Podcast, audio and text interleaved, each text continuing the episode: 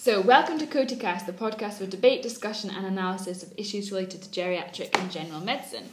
So, it's Nick, Christina, and Emma today. So, hi everyone. Hello. Hello. Um, and this is one of our podcasts in the series of what we've learnt this week. So, that can be tips that we've taken from the wards, from reading, from Twitter. Um, so, I'm on maternity leave at the moment, so I'm not on the wards. So, my tip is coming from the BMJ because I was going through a big stack of them and I found a really good uh, educational part, a 10 minute consultation on acute vertigo, which has got a good infographic that I'll um, uh, link at the end of the podcast. I don't know how you guys feel when you pick up a patient who's got dizziness on the take. Yeah, it's a challenging uh, Yeah. one for me. Yeah, me too. I think probably because in my head there's so many causes, I'm worried about missing a serious one. Yeah. Um, and then at the same time feeling, oh, I can't kind of investigate every single person with an? MRI. Which one can be reassured? exactly. Yeah. Exactly. Yeah. Um, and sometimes it can be quite tricky to get the the history. Um, so this infographic is I found it really useful because it goes through symptoms that you'd elicit in the history, um, and kind of that might point in in a direction of a possible cause. So to think about. So I suppose if we kind of just go through it, one of the causes um, of uh, vertigo would be a posterior stroke. And what do you, what kind of symptoms, if a patient was telling you, would, would ring alarm bells for you guys, uh, kind of to consider a stroke? So sudden onset would be the one Yeah. I would think about. Yeah, yeah, and it's usually long lasting, isn't it? It doesn't come and go. Yeah, I guess so. Yeah, not not necessarily positional or anything like that. Yeah, and I suppose if they've got any other neurological symptoms, Yeah, So they can have said obviously numbness, weakness, sensory loss, facial numbness, um, double vision, um, and I suppose it's who your patient is. It's hard for us because we're dealing with the elderly, so they're probably all more at risk of having stroke. But I suppose if they've got any other risk factors, Yeah. diabetes and high blood pressure, high cholesterol, smokers, Mm-hmm. um, and that's I think the incidence of that is about eighteen in hundred thousand population for uh, posterior circulation stroke, and that's the one that I'm always scared of missing because you don't want to send somebody home. yeah. You don't know. Do I need to speak to the stroke consultant? Do I need to refer on? So that's the one that I'm always um, kind of worried about. Do you have any tips when you see people? No, I, I think you, I think it's looking at, at the patient as a whole and trying to figure out um, how this came about, whether they've had it before, um, their risk factors, and then whether it's come on very very suddenly um, Yeah. or whether it's come on gradually. Yeah. and another, uh, so one of the other causes, of which we've probably all heard of, is BPPV, and that stands for benign paroxysmal positional vertigo. So, unlike when we're discussing with stroke, that is vertigo triggered by a head position. Um, and did have you seen that often presenting kind of acutely? I'm not sure I've I've seen a case of it before. I mean, I know the sort of quintessential description is the turning over in bed and it Yeah. comes on suddenly.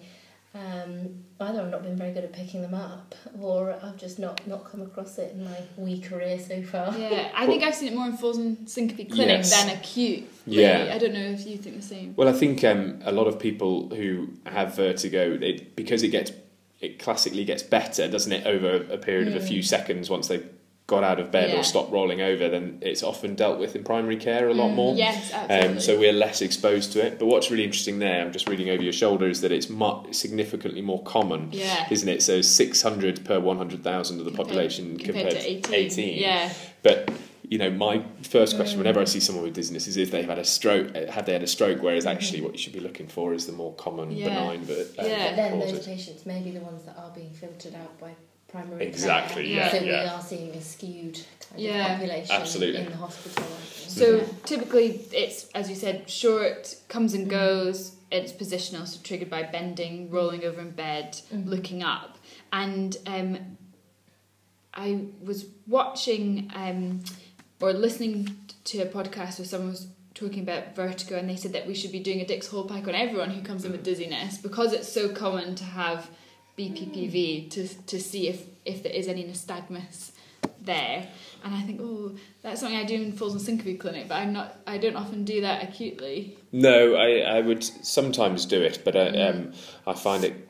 I find, Challenging to do Yeah, it is challenging to do on, especially in MAU, where it's you know, and sometimes you're seeing these patients in a chair in a little Yeah. room on MAU. So, yeah, it's It's very tricky It is tricky. it? Yeah, yeah, yeah.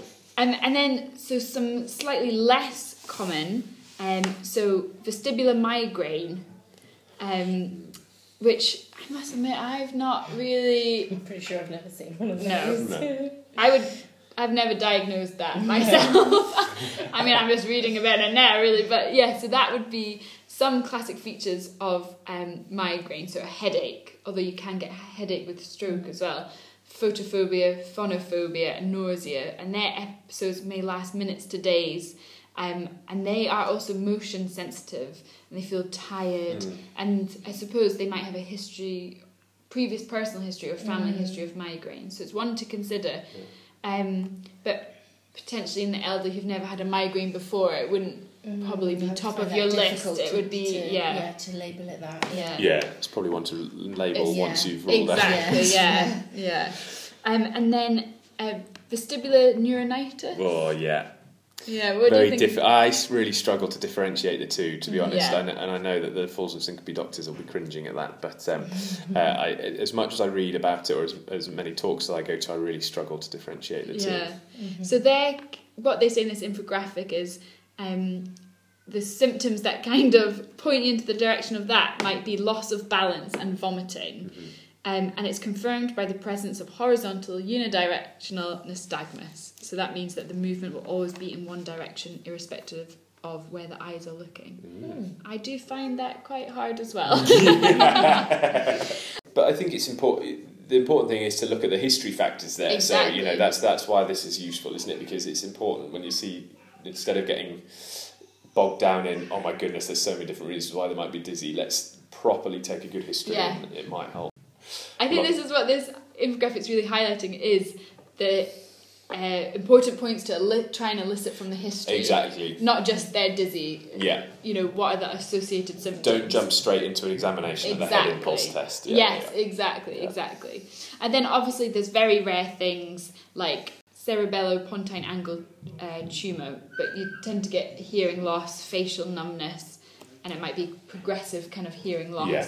And that's very rare compared to the other causes, um, but something to consider.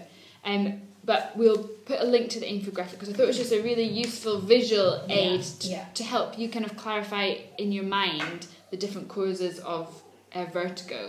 And I think we've got a mini gem called Shake, Rattle and Roll Yes. about uh, BPPV. yes, so, and the Epley, yeah. yeah, and Epley, so definitely check that out as well. Absolutely, we can link it, can't we? Yeah.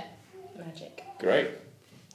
Right. Right, um, so so my what I've learned this week again. I'm also on maternity leave, so not on the on the wards. Um, but Is it for some McClary? reason, yeah. uh, for some reason, what came to my mind is I don't think anyone takes bisphosphonates properly.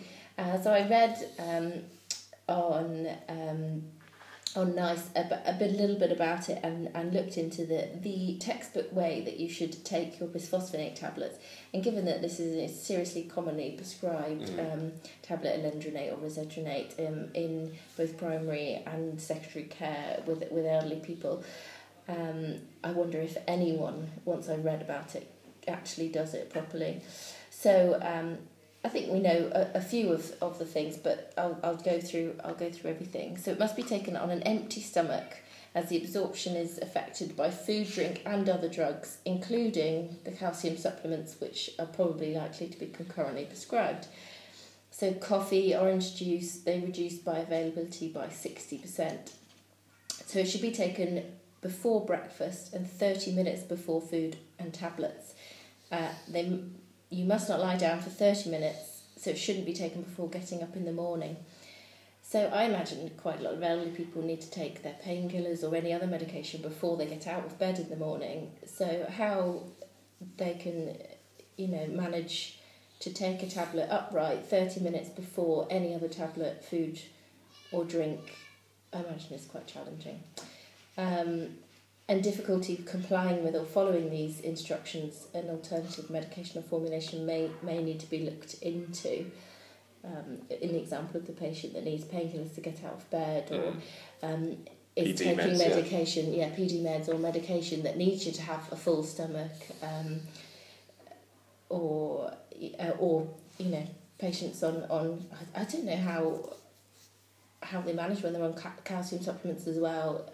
It just I don't think I could do it. No, no, absolutely not. Um, another uh, important point I wanted to mention was just to um, always bear in mind that previous GI ulcers, surgery, or esophageal problems contraindicate bisphosphonates, so they are important to think about. And also, uh, maintaining good oral hygiene with regular dental checkups Yeah. and informing dentists that you are on this medication. Those are things that I perhaps am not that consistent at relaying to patients and their relatives as well, because obviously not always the patient manages the Yeah. medication. And that's for osteonecrosis, isn't it? Yeah. Yeah, exactly. That's what they. uh, I remember in a in an osteoporosis clinic that I went to, the consultant asked me what are their teeth like, and it's you know it's an important factor. I hadn't Mm. really thought about it, but it comes back to the point that we prescribe these things for patients, but we Mhm. don't give them the advice. Yeah. No, it's need. terrible. Yeah. We, we do. I I'm definitely guilty Mhm. of not telling someone how to take their medication. Yeah, yeah. and Um, if they can't take it 30 minutes before anything else first thing in the morning, it has to be either two hours after or two hours before anything else. So they need a four hour window where they're not going to eat, drink, or take any medication. Which yeah, I just, yeah. I Well, know. it, it really does make you realise why Yeah. You know it, people struggle to be com- you know to take Yeah. be, what, what we call be compliant with the medication, Yeah. isn't it? Yeah. Well, no wonder. And through no fault of their own, Yeah. you know. Um, yeah. Yeah. That's good to get. Good yeah. learning point for all of us. I think. Yeah. Need to tell our patients about taking medication, how to take it. Yeah. Absolutely. Right, I've uh, learned a little bit this week. Um, and how comfortable are we dealing with symptom control as an inpatient at the end of life? Relatively comfortable? I feel like Something- I am, but For the on a case yeah. by case basis, it you know, I could become more challenging. Sure. But we get a lot of good teaching Yeah, and a lot of there's a lot of good breathlessness, pain, resources. yeah. There's palliative care nurses who can help us with end of life care and I think that generally, you know, we, we do it quite well Mhm. as an inpatient. Yeah. right? Yeah. How about disease specific uh, condi- so diseases specific diseases at the end of life. So I'm talking a little bit about diabetes in Mm, particular. yeah. What do we do? Tricky. with- Yes, Yeah. Tricky because you don't want to. absolutely. And I Put feel like you as get, something you get a unnecessary. very different opinion from geriatrician versus diabetologist versus Yes. palliative care. Exactly. Which is why it would be good to have a good Yeah. resource out there, wouldn't there? And there is. Brilliant. Yes, and we Tell can us link more. it. Tell it. Yeah, thank you, thank you. Good segue. So, the North of England Cancer Network Palliative and End of Life Care Guidelines is something that uh, is easily accessible via Google, and we I can love- post a link. We I use love them it. all the time Yeah. because the palliative care nurses give us them in booklet form, don't they? Yeah. Is that the yellow book? Yes, Yeah. it's the yellow book. Used to be purple. Now. Yeah, yeah, yeah. I have one in my bag, so I just There have it like, all the time on call and everything. Okay, there's a lovely flow chart here for patients with diabetes um, as they're approaching the last few days of life. Okay, so what do you do if someone has got type 2 diabetes that is diet controlled? Stop checking their blood sugars. Yes, you can stop checking their blood sugars, um, if uh, and you can indeed discuss it with the patient and the patient's Yeah. relatives, Yeah. uh, especially. And there's also um, if they have if they're on metformin or if they you would if they perhaps got some symptoms to suggest uh, diabetes, then you could um, agree with the patient to decide whether you're going to do a random BM or a urine dipstick, which might be less Yeah, uh, it's invasive, and have a look, yeah. and then you could make a decision to see if they've got more two plus of um, if they've got two plus or more of glucose, then you could check a, a BM, um, which would be really interesting, and you could Mhm. you know you could add in some oral treatments then depending uh, on what the results are. Mm. So what about if they've got diabetes and they're on a sulfonylurea? Um, I suppose they'd be more at risk of hypoglycemic Yeah. events if they're not eating as much towards Yeah. the end of Exactly, life. So tailor yeah. it to current diet. Yeah, tailor it to current- intake, Yeah. Yeah, exactly. Tailor it to diet, and you could um, um if they've got no hypoglycemic um hypoglycemia symptoms, then you could have a little look at the dose of the medications as well, dose of the glycosides. Um, but if there's no hypoglycemia, you could think about changing to um, uh, you could think about changing to insulin if needs be, and there's a really good tool there for how to Okay. change to Oh, that's insulin. interesting. Yeah. What about uh, insulin controlled diabetes? Oh, this is the one where I dread. I suppose it, it would depend if they are type 1 or type 2. Uh, type 1 will have had a lifetime of checking and giving Mhm. insulin, and taking that away actually might be a huge upheaval at the end of life, and it might be important to them and their family Yeah. to continue.